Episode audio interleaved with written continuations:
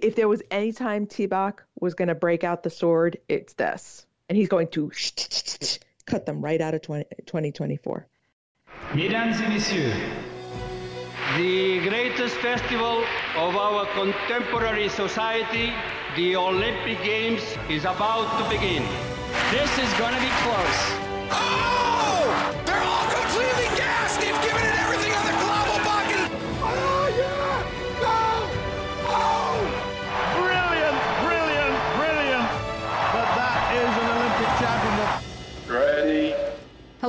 Fans of Tkflastan, and welcome to another episode of Keep the Flame Alive, the podcast for fans of the Olympics and Paralympics. I am your host, Jill Jaracz, joined as always by my lovely co host, Alison Brown. Alison, hello, how are you today? I am so excited about what I learned today. What did you learn? Thomas Bach and I have something very important in common. What? We're both seeing the hairdresser next week. You. Yes, there was an IOC executive board meeting today, so that meant there was a press conference this afternoon, and T Bach was looking a little shaggy, and, which I noted, and somebody else noted it too on Yes, one of the first, other the journalists. first questioners said, I see the two of us are having a hair competition. Yes. And then T-Bach was saying, yes, he's going back to his last century, referring to the 70s do, which we have commented on. But he also mentioned how he was seeing the hair.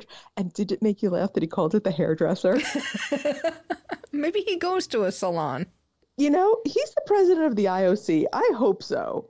I hope he gets pampered and get his nails buffed as well while he's there. That he might.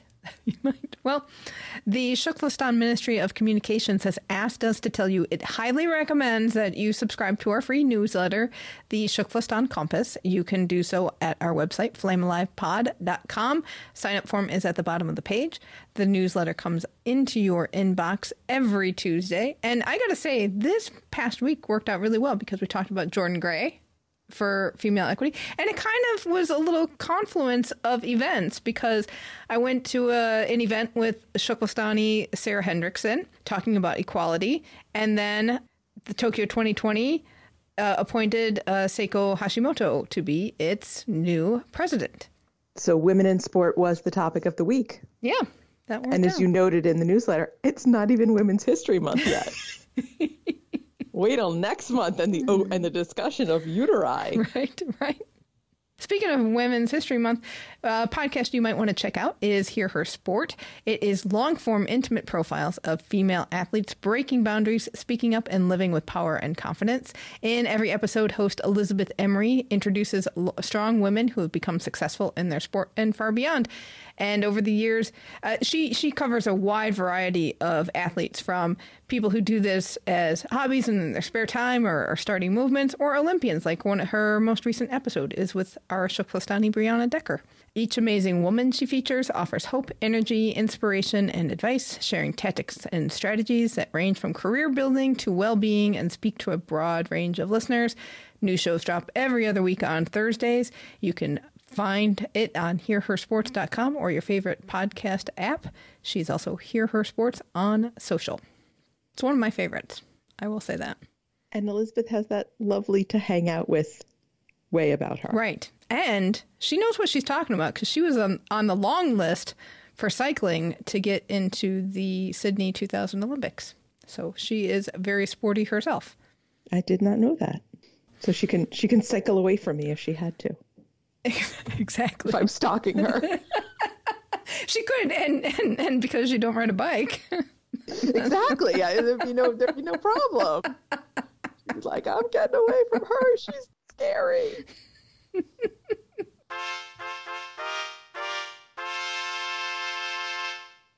Well, the IOC has been up to a lot of stuff lately, and it's got its session meeting coming up in a couple weeks. So we wanted to talk about some of the things that they've been up to, including the report on Agenda 2020 and its new five year plan, Agenda 2020 plus five. Really? I know it's one of, one of the I mean, worst. how hard would it have been to call it Agenda 2025? I know. They were and- just they were just jealous because we're so big on subtitles. And it's not like one five year plan. You know, if you're making five year plans, they're not going to be silos. It's like they thought, oh, we're going to continue Agenda 2020 and extend it. Uh, you know, they relate to each other anyway, no matter what you do. And which is so frustrating because, you know, we read this report so you don't have to. And it was actually extremely well written and easy to read and really flowed very nicely. So I was so disappointed by the clunky title. right, right. Right. They graded themselves on how they did on Agenda 2020, first off, which was a 40 point list basically of things that they wanted to accomplish. And they thought they did pretty well. They did like what, 88% ish or so? Which I which is that's the I would say the the IOC is an 88% kind of organization. You know, in terms of nice all these things. B plus range. Yeah, yeah, that's what that, that's how they're doing, you know. Moving slowly but trying to get stuff done, trying to reform things like that. So, they've been doing okay. So, what is big about Agenda 2020 plus 5? What I seem to note here was the Agenda 2020 was very inward looking. This felt very outward looking. Hmm. You know, it was talking very much about what is the IOC's relationship going to be with external organizations, the outward community, athletes, and working with that in a way that was definitely more outward as opposed to, you know, 2020 focused so much on the bidding process and revamping the bidding process Mm-hmm. And how they worked internally. There was almost no discussion of bidding in this Interesting. summary document. It was all about how can we help athletes from development to post Olympic career.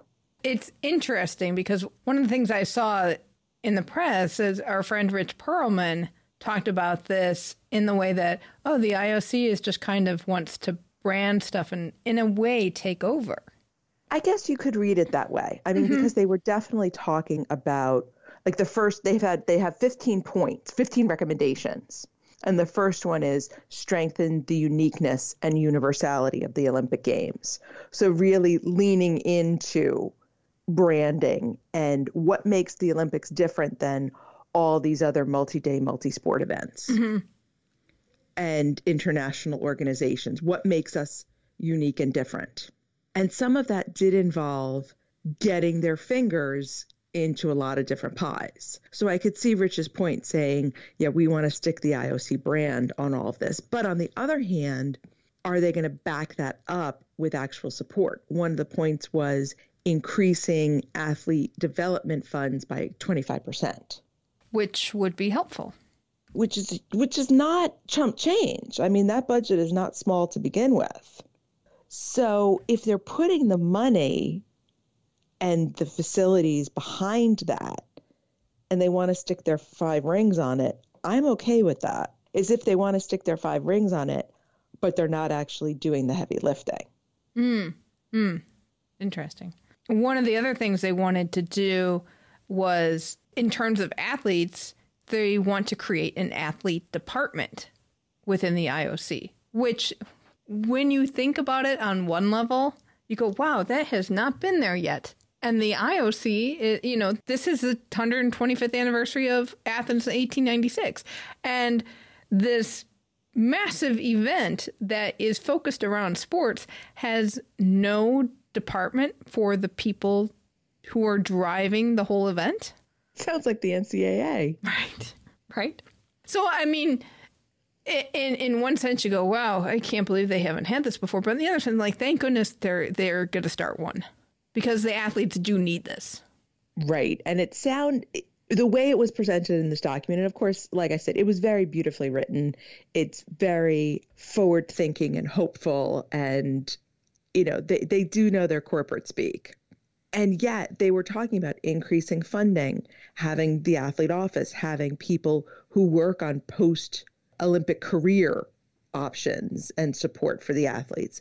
So it felt like they were being, yes, broad in general and flowery, but there were some specifics. It wasn't totally just corporate double speak. Mm-hmm. There was a section that did concern me very much What was that? encourage the development of virtual sports and further engage with the video gaming community. It was number nine of their recommendations. Interesting. So, on the one hand, and they mention this in the document, the pandemic taught them they can do a lot of things digitally. Mm-hmm. They can do a lot of, they should be doing a lot more virtually, remotely. It's less expensive, it reaches many more people, you can expand your audience. All of that is great. But then they started talking about the video gaming community. And of course, does that pave the way for esports? Which worries me. Or are we going to have companion things, which would be nice? Like when we talked to Sarah Jella from the Atlanta Historical Museum, and she was talking about they had some virtual things where you could walk around. Oh, uh, not right. walk, but wa- walk around in air quotes, different things from the Atlanta Olympics. If there's stuff like that that we're doing virtually and with the gaming community, fantastic. If we're talking about esports in the games, please God, no. But what if esports takes breaking's place? No. I will still take I will take I will take anything that doesn't involve someone sitting in a chair Interesting. esports. Interesting. I wonder, you know, because every games for a while has had its own video game to go alongside it. Oh yeah, that's And- been true for Yes, 20 for, for decades. probably. So I wonder if the IOC wants to develop its own video game. Right. Well, that would make sense. Or uh, you create these characters in a video game that's Olympian, and maybe you have your own little competitions with that, but that's not part of the Olympics. But you still could get that audience. You know what would be cool for an Olympic Games video game would be to you pick your athlete and uh, you know have Jesse Owens race against Michael Johnson against Usain Bolt. I mean, but sort of on an even playing field because obviously the training and things, but certain things about them and who would win that race and if you do certain things differently. Like they do with the football video games, how you can Oh, like mix players around okay. and mix teams and do sort of fantasy games that couldn't ever actually happen. Now that I could get excited about. Right, because it's something different and it still require it still encourages engagement with the Olympic brand Right. without it being part of the Olympics. And you can do a whole lot of stuff with that kind of thing separately. Right. And so many of the virtual things, like they have figured out they can do all these meetings virtually. Well, how many meet and greets can we do virtually? You know, how many visits to different training facilities can they have virtually?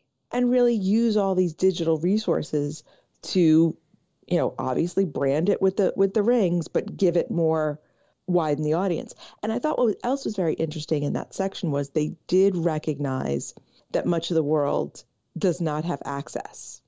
Mm, right.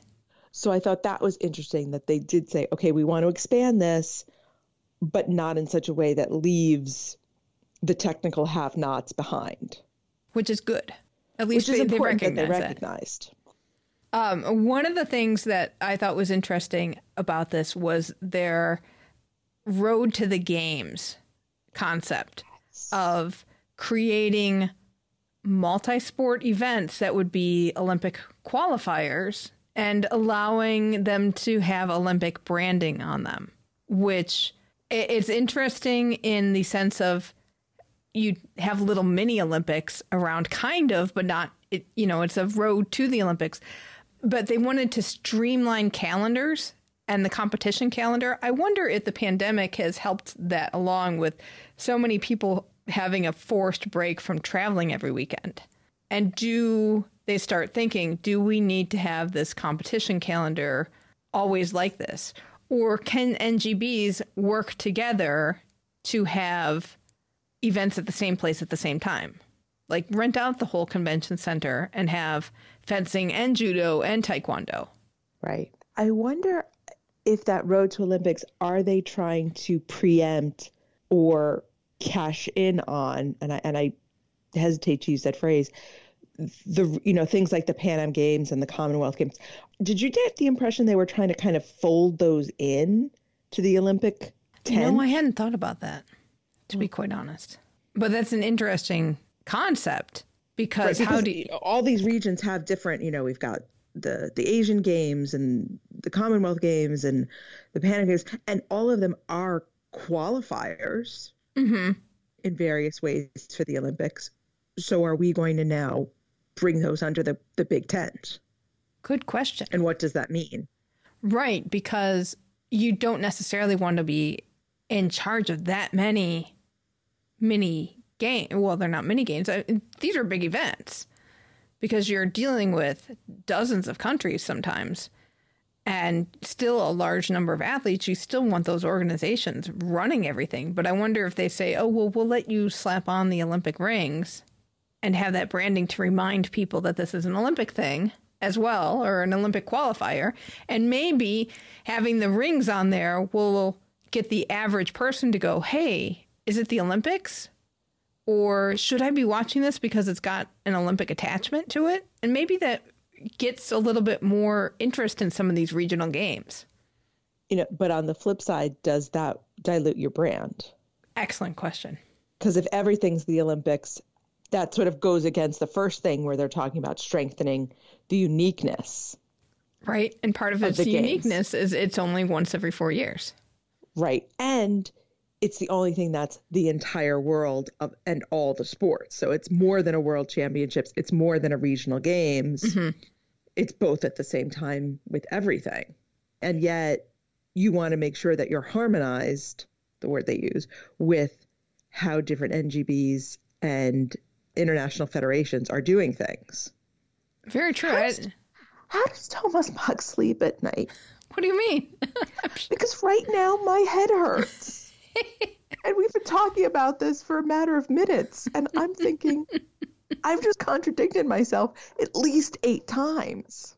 Except about e games. I will never contradict myself about e games. also along that they wanted to coordinate the harmonization of the sports calendar because they they say it's very congested and i bet in trying to reschedule tokyo 2020 they learned just how congested that sports calendar is and how many things had to be moved around and right. And when we were talking to Jordan Gray, we, we had sort of a brief conversation of so what's happening with the track world championships, which is and gymnastics is the same way, where it's supposed to be on an off year from the mm-hmm. Olympics, but now it's not. And do you postpone it? And what does that mean for the next cycle? It it's complicated. Very much so. And I, I understand that every international federation or even NGB needs to have these competitions happen every so often. They need to have the income and the visibility and the opportunity for athletes to compete. But is there a way to streamline that? And that's where this multi event thing comes in as well. The multi event concept comes in as well to help hopefully streamline that. So, one of the things the IOC has done in the past when it's come to things like doping issues or some governance issues, they've pushed back and put it on the international federations and the national governing bodies and just say, you know, that's not our purview. That's your responsibility. But now are they kind of regretting that? Possibly, but this Agenda 2020 plus five is forcing them or envisions them in taking a more active role in all of this and saying, Right. oh, we're the common touch point for all of these organizations. We're going to have to be the ones that step up and coordinate this. You know, a couple of years ago, we did an episode about the family tree of the IOC, mm-hmm. where we talked about the different NGBs and the different international federations and how everything kind of fit together. And I remember using the analogy of the king of many and with many wives and the, the favored wife's children. And now it kind of feels like the absent parent has decided to come back into the kids' lives Ah, right? and is kind of wanting to take everything back in. And you know, there are going to be international federations who are just going to be like, Right. It depends we on. want the cash and we don't want your interference. It'll be interesting to see who's going to be the calendar coordinator with all of these federations, God bless them. right? Can you imagine what their wall would look like? oh my goodness. Color coded, boxes everywhere, not knowing what time zone they're in. It's complicated. It's really complicated. Good luck to them. So speaking of absent parents and rogue international federations, Oh, yes. so t- let let's go talk about Thomas Bach's conference today because he had a little something to say about the International Weightlifting Federation. oh, he did. It was uh, honest to Pete. The way he was talking, I thought they were going to get kicked out of 2020. He was so mad. And all the times we have been watching these conferences with him, this is the first time where I realized what a scary dad he could be. yeah, I, I really thought that he was going to put 2020 back on the table at the very least. Right, right. Because he said the situation with the International Weightlifting Federation is becoming more and more grave. They are extremely concerned by the lack of change in terms of the management and the culture of the organization. They did reverse some of the anti doping rules that they had relaxed recently. So they did a U turn on that. And that was probably a really good thing. But a lot of the other advice and requested changes that the IOC gave to them not happened. And they keep warning them and warning them. But again, once again, they will address the place of weightlifting in Paris 2024. And this time, I think this was how I read this was the next general meeting of the IOC. Mm-hmm. Weightlifting's gone if they don't if they don't make huge monumental shifts between now and then. I bet so. I bet by I bet they'll give them until the session that happens before Tokyo 2020. Yes. And if they don't change, forget it. Because you're talking about three years, and who know they've had a long time to change, and and they're not they haven't done anything. Yeah. Yeah, and the I, the IWF has elections. I think the beginning of March. Hmm, so it will be see who gets elected, see what they're able to do. I bet. And it's not those elections are not looking good. oh, really? Just who they're allowing to run and it's they're totally ignoring all the IOC advice regarding the elections. Hmm. So if T, if there was any time T-Bach was going to break out the sword, it's this, and he's going to cut them right out of 20, 2024. Mm-hmm. and you know, And I say, good. Yeah, I know, and and that makes me sad for the athletes. Very sad for the athletes, and very sad because weightlifting is so much fun to watch, and the fans really get into it. And it's a really great experience, but you cannot have an organization that is pro corruption, is pro doping, basically, because that's what they they are. If you're allowing it to happen and you turn a blind eye, you're for so it. long. Mm-hmm. And it also makes me sad because Phil Andrews, the CEO of USA Weightlifting, keeps like he is everywhere doing stuff to make that organization stronger. Well, the only thing that I say good is you got to throw them out for a, a cycle. Mm-hmm. Dissolve the IWF, reform it, and maybe people like Phil Andrews will be in charge. You have to hope for that because that's, That's- uh, what. Uh, but that's similar to what happened in wrestling, where they were thrown off the Olympic program and they changed themselves pretty quickly. Weightlifting isn't. IWF is just not taking. It's like, do they not believe they're going to get thrown out? I don't think so. And I, I think you're right. I think it's going to have to happen that they get thrown out for a cycle and they realize, oh, the IOC is actually serious about this. um, also from T Bach's press conference, uh, they had a little Tokyo 2020 report, but there's not a ton to report because it was basically they've met uh, the new head of the organization, which is Seiko Hashi- Hashimoto. So they're they're planning. There's been a seamless transfer of power between her and Uncle Yoshi. Uncle Yoshi's been basically cut out. They're not even. She's like, I might, re- I might ask him some advice, but he's like, he is out of here, basically. He might not even be invited to the wedding. I know. He may just like not be able to show his face at the event. would be sad. Coatsy said there was Coatsy John Coates, uh, who is the president of the IOC Commission for Tokyo 2020, said there was a lot of positive feedback on the first edition of the playbooks that they released, and they got a whole bunch of feedback from the athletes in particular on what information they're looking for from the next iteration of the playbooks, which I thought was very nice that they got that and they were listening to that feedback and go, okay, these are the questions they've got. This let's address this. So mm-hmm. I do need to say something about Seiko Hashimoto mm-hmm. because I have to totally take back pretty much everything I said when we were talking about Uncle Yoshi stepping down. Mm.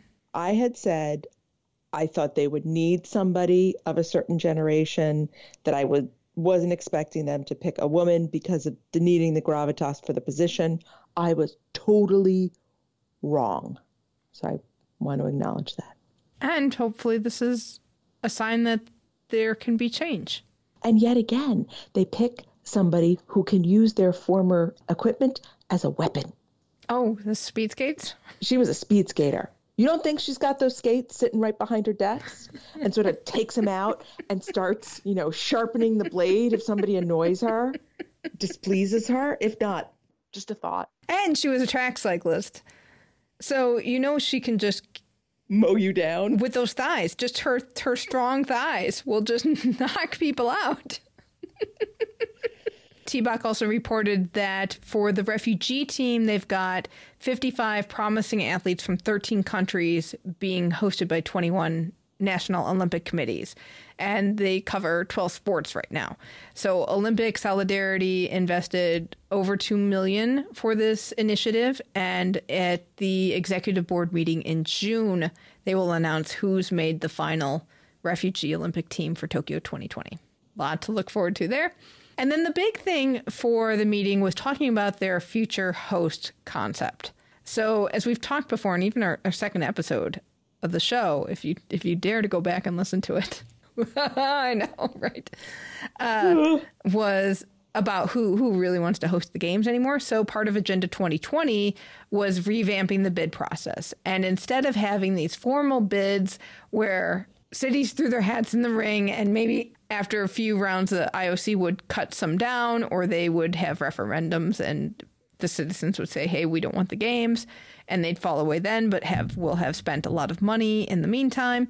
Now there is a future host commission that works with cities who are interested in bidding. And so a host would be, or a country or a national Olympic committee would send the IOC a letter and say, hey, we're interested in hosting. And this committee would start talking with them and they work out some stuff. Uh, they, they figure out what kind of infrastructure and all of that that they have. And then they'll, they'll put together a report on what the proposal is for from this city or country. And then they'll evaluate that and go, okay, this looks pretty good. Let's go on to the next stage. And the next stage they call is dialogue. Right. Well, there's two stages of dialog Hmm. There's continuing dialogue, and then there's targeted dialogue. Right, which is what uh, Kristin Kloster Aasen, who's the head of this committee, talked about today. Yes. So we are now entering targeted dialogue with Brisbane for 2032. Yes. They are the only ones with which the IOC has entered targeted dialogue. So it's become the preferred city. Right. Preferred, but not guaranteed. So that's what bothers me is that there's going to be a lot of media going, oh, Brisbane is going to host 2032. And that's not for certain, but qu- quite likely because they've got a pretty good infrastructure. They hosted the 2018 Commonwealth Games, so they have a lot of stuff left over from that. But there's still some work to do. I was looking through the report that the IOC put together on Brisbane and their proposals and what the IOC thought about it. So, one of the things they did in this IOC feasibility assessment for Brisbane's proposal is they looked at the venues that they proposed and they made little comments. Brisbane wants to put this put these games across three clusters, so it would be Brisbane Center, the Gold Coast, which is south of Brisbane, and then the Sunshine Coast, which is north of Brisbane. And then they said they also proposed to have the games at the end of July to August, about the same time at Tokyo, actually, to be so, and that that would be okay. Brisbane says that it wants to use 14 existing venues plus an additional five existing ve- venues that need some construction work on them. Then they'll have five temporary venues and they want to create seven new venues. The IOC has said, hmm, you don't need to create five new venues. We've got suggestions for you. They did. They did. We took a little walk around the neighborhood Pretty much. and we found this great park. Right. We found that you have an aquatic center that you used for the Commonwealth Games. You should use that again instead of building a big new swimming pool. The interesting thing is that the aquatic center that they have is an outdoor venue, and they do propose building a new one. But I think they also, and on a lot of the things that they proposed, the capacity, the seating capacity was bigger. So they've already got a track stadium, and that's got a capacity for 40,000 people. They want to build an Olympic stadium that has capacity for 50,000. And the IOC has said, you know, you should really consider using what you got there. You've got an existing stadium in the Gold Coast for athletics. You've got an existing state, another existing stadium for opening ceremonies. They both hold a little bit less than what you're proposing, but you know, you've already got it. Good enough. Yeah, that's I, I liked that. I, I liked that a lot. What and the other thing they proposed on the several proposals where they're like, you should just use the ones you have already. Using the, the canoe slalom and the rowing and canoe sprint venues from Sydney 2000. That's a bit of a hike from Brisbane. It's a short flight, d- It's but funny you you say that because I actually do not have a very good handle on Australian geography. Mm-hmm. So I took a little look at a map today as to how far Sydney was from Brisbane because I wanted to get an idea like are we going a very far away anyway. So it's it's about 530 miles or so mm-hmm. roughly from you know point it's a, it's a downtown. long drive. It's like a 10 hour drive, but it's an hour and a half flight. Yes, but I think it is actually closer than Tokyo is to where its marathon is happening in Sapporo. and you know what else it's a lot closer than? What Paris is doing with its surfing in French Polynesia. so I think they can use some Sydney venues. Right. And I could see the argument where you'd have Brisbane rowing go, but we want a venue for our and build up rowing. Well, you can do that on your own. Don't use the Olympics as an excuse to build the thing. Go ahead and build it now before you get the games. That's what I would say. But Kristin would say it a lot more diplomatically. She got a lot of questions. Okay, so one of the things that Thomas Bach really hit on today was that the Future Host Commission is totally hands off from the IOC Executive Board. Nobody who's on the Executive Board can be on the Future Host Commission. And if you're part of a country who's involved with, who has expressed interest in hosting, you also cannot be on the Future Host Commission. Right. So there was they were really trying to put up all these firewalls. So a couple of the reporters kept trying to push him, push T-Bach to saying what he thought of Brisbane as a potential host. A couple of the Australian reporters were really like, "Please tell us. We need we need a quote from you about how great Brisbane is." Clearly that's what they were going for. And he's like, "Sorry, no, can't say." you you talk to Kristin Kloster Aasen. he must have said her name. And every time he spoke of her, he was like, you need to speak to Mrs. Kloster Aasen. Like he's the principal and he's sending you back to the teacher. Mm-hmm. It's like, I'm sorry, that's not a school-wide problem. You need to deal with your teacher, Mrs. Kloster Aasen. so I thought that was great. And she, who clearly does not do these press conferences on this scale, was a champ. So I'm and glad we're and going to hear fairly frank. Yes, much more honest than I expected in a way. So the the interesting things is that she also didn't say who else was involved in this process because she's and she said if they want to say it they can say it but we're not letting you know what cities are interested in hosting the games and we've seen reports in the news that uh, qatar's interested india's interested uh, Indonesia's interested. One of the reporters said that there was some interest in Germany, but apparently the German National Olympic Committee has not put forth a bid. So that may be uh, something, a situation similar to Atlanta, where it's a businessman who's a group who's got some interest in hosting and just doesn't have the the national support yet. But what this does take away then is a whole industry of lobbying. And T-Bach addressed that very directly. Mm-hmm. You know, one of the reporters asked him, well, aren't you taking this very open process and now putting it behind closed doors? And he very directly said, we're doing the opposite. You know, before there was all these lobbying among cities and this all this backroom dealing happening. And now we're taking that all away because we have this commission.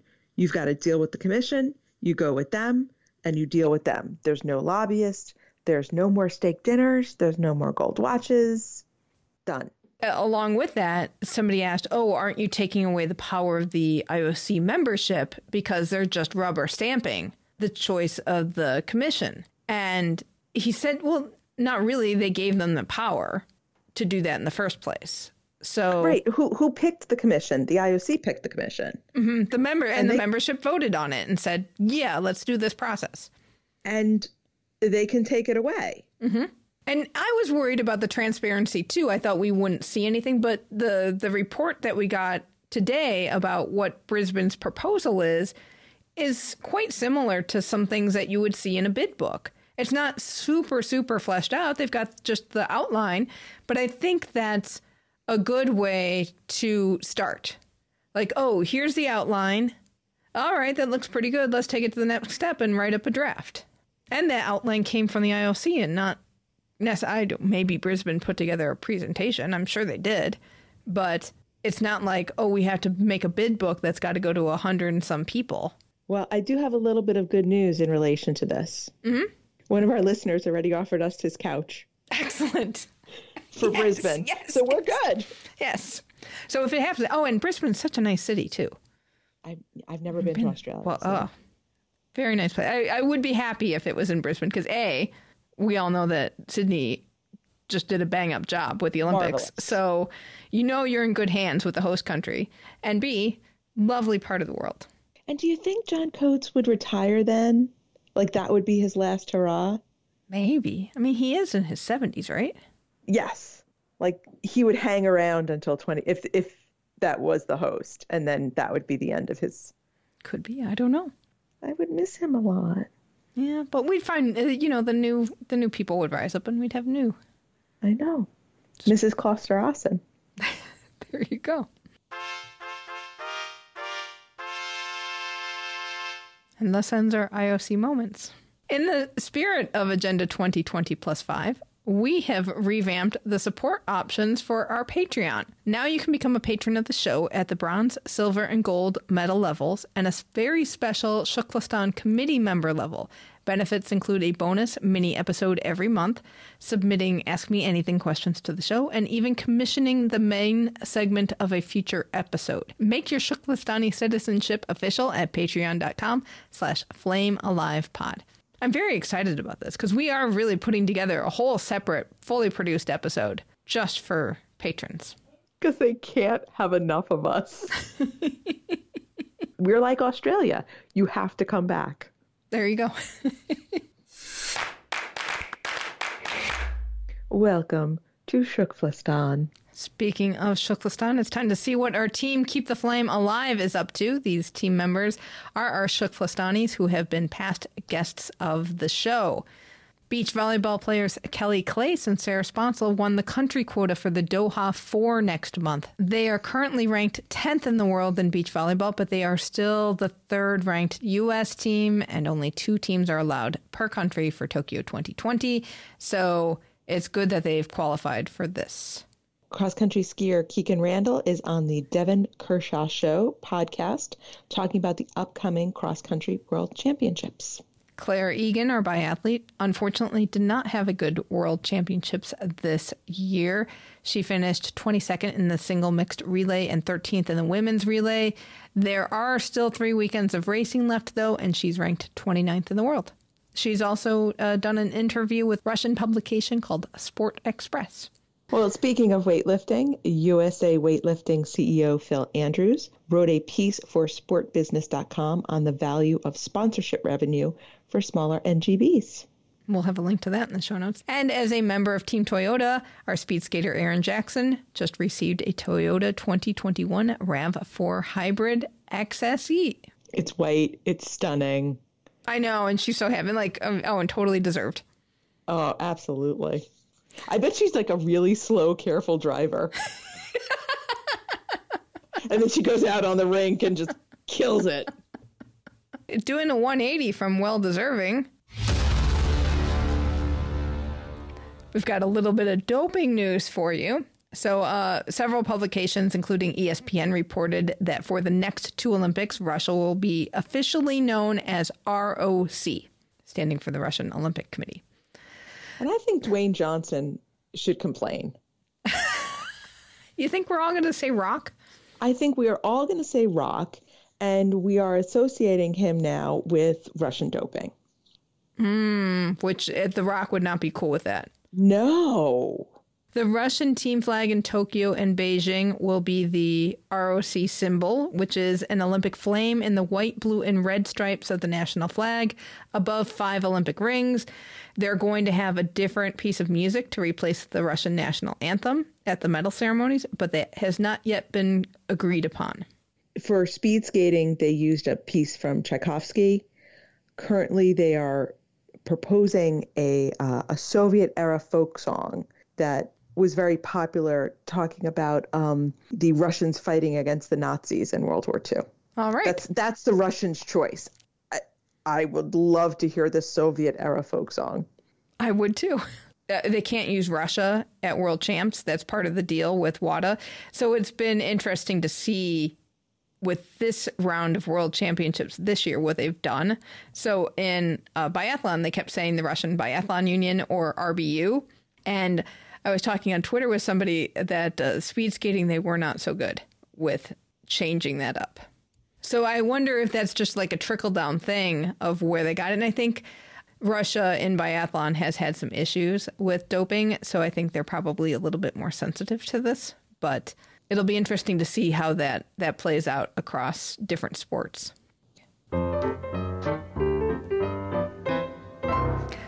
That sound signals it's time for our, our Atlanta 1996 moment. It's the 25th anniversary of the Atlanta Games, so all year long we are looking back at different elements of those games. Alison, it's your turn this week. What do you got for me? It is. So in 1996, Lee Lai Shan won British Hong Kong's first and last Olympic gold medal. Really? Uh, she yes, she competed in windsurfing, and Hong Kong had sent a team to the Olympics since 1952. They had only missed one Olympics between 52 and, and 96. They joined in the 1980 boycott, but they had never won a medal. And she took the gold medal in uh, windsurfing. And she caused a little controversy at the time by becla- declaring Hong Kong athletes are not rubbish, which seemed to be a stab at both the Chinese and British prejudice against the island. oh, interesting. Yes, and as was agreed upon previously, the British national anthem was played, but the Hong Kong colonial flag was raised. So that was the so they were called Hong Kong, they were officially called British Hong Kong, and that was the split. So you heard God Save the Queen, but it was the flag. And then in 1997, of course, China gained control of Hong Kong. And there was a lot of discussion at the time whether Hong Kong was going to continue to have its own team or if they would be absorbed mm-hmm. into China's team. They have continued to have their own separate team, though it is Hong Kong China, is how they're ah, referred to now. And the big controversy right now, because over the past year, there have been huge protests in Hong Kong about Chinese control of the island and crackdown. And, and one of the sources of controversy is the forced playing of the Chinese national anthem at different events in Hong Kong. It's called March of the Volunteers. And there are Hong Kong athletes who have a possibility of medaling in Tokyo. And the agreement right now is you have the Chinese Hong Kong flag, but you play March of the Volunteers. So there is a possibility of not only the Americans having podium protests, but that Hong Kong athletes could protest the playing of the Chinese anthem. Interesting. So a, a real link between 96 and, and 2020. Fascinating. It's interesting that they've only won one gold medal. Although They've it won a couple of other medals since, but this is the only gold. And in windsurfing, of all things. Right. I can see that being popular on. I I, I can see that being a possibility because It's an island. Yeah, and that makes sense. waves.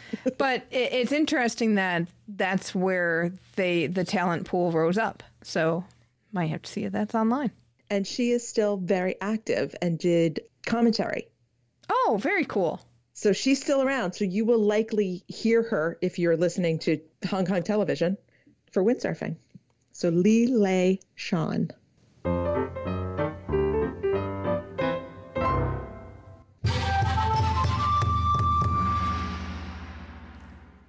We're six months away. Six months away. 150 days. Less. Less than 150 days because that popped up. I'm not okay. Uh, You know, 150 days sounds very short to me. Six months sound like a long time. Either way, I realized today you had posted something about how many hours of television and broadcasts were going to be in the US.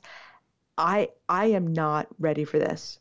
Lou Jones, I need your training schedule from he always when he talked to Right. us about getting ready to photograph the games. I need some serious training, maybe some extra Oreos. Something. We got to get in don't shape, man. We got a long haul ahead of us.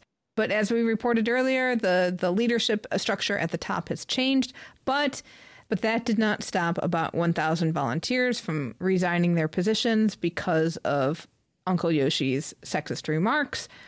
That's about 1% of the 80,000 volunteers they needed for the games. Kyodo News was reporting this. Honest to Pete, I bet that makes their lives easier because I have a feeling they're not going to need 80,000 volunteers. Right. So we'll see. It's a shame that they were pushed to the breaking point because you don't want to do that. You don't want to alienate some volunteers, but I don't know. Inside the Games reported that the Australian Olympic Committee announced it's expanding a program they called Connect, which is between school children in the in Australia and Japan. And last year they piloted it with 40 schools and 1,500 students. This year they've expanded it to 200 schools in each country, and they'll serve 12,000 children. It's a, they call it a the the motto is like tomodachi, which is friendship in Japanese. And the students share video calls and class projects, and they have Olympic themed challenges, which sounds very cool. It's like a digital pen pal. Yeah, so that's a really awesome thing. I think that's uh, hopefully that is something that continues on. I mean, if Brisbane hosts, can you imagine just like they just turn it right around with the same schools and you have multiple generations well Mm-hmm. Right. not quite generations but certainly multiple years of Or and connection uh, you expand it to other countries too, because then they can be ambassadors. It'd be it's awesome. It's a great program. Um, and then uh, some good news for U.S. viewers about the Paralympics. They will have more coverage on NBC this year. They're going to broadcast 1,200 hours of Paralympic coverage, and they will be putting it in prime time television for the first time ever, which is excellent. So this will be across the NBC, NBCSN, Olympic Channel, and Peacock platforms. not ready No, so not ready.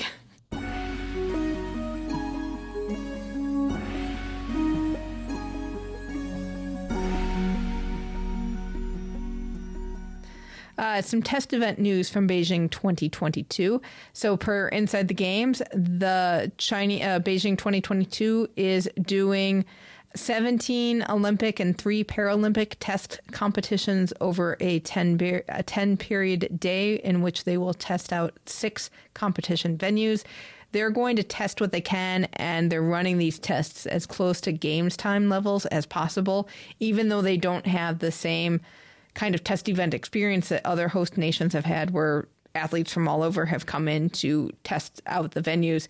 Right now, they are focusing on snow and sliding disciplines this month, and in April, they will test the ice venues. And then they're going to have 10 full test events in Oct- the October to December period. it'll be interesting with beijing because i think by the time beijing comes around we're going to be able to have significant foreign spectators unlike tokyo which we probably won't I, I so agree. will the venues have a chance to be spectator tested Very good question.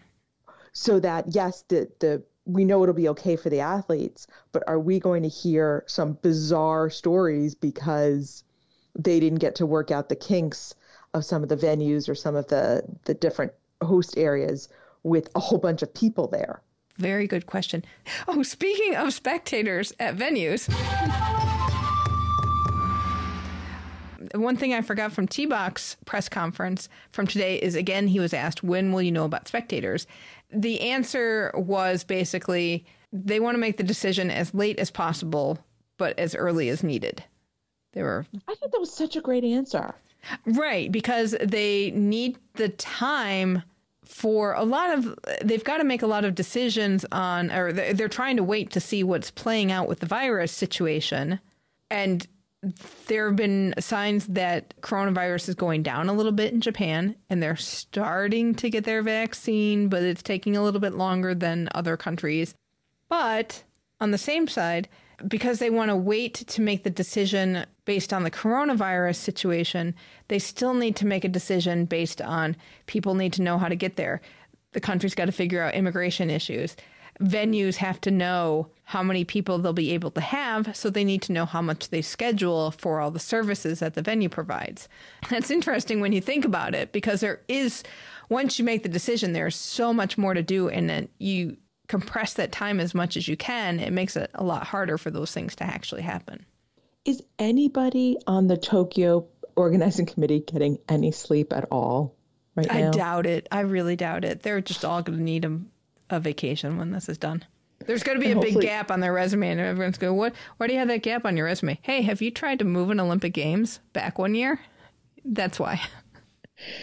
Maybe we'll try and move them to Florida, or or uh, the Middle East. Yeah, why not? Mm, all right. All right. Speaking of moving, why don't we move our butts out of here? That'll do it for this week's episode. Tell us what you think the IOC's new five year plan should be called email us at flamealivepod at gmail.com or call our voicemail hotline at 208 Flame It. We're Flame Alive Pod on Twitter and Insta, and Keep the Flame Alive podcast group on Facebook. Next week, we'll be back with more Olympic and Paralympic stories. So, as we go out to music by Archdale, thank you so much for listening. And until next time, keep the flame alive.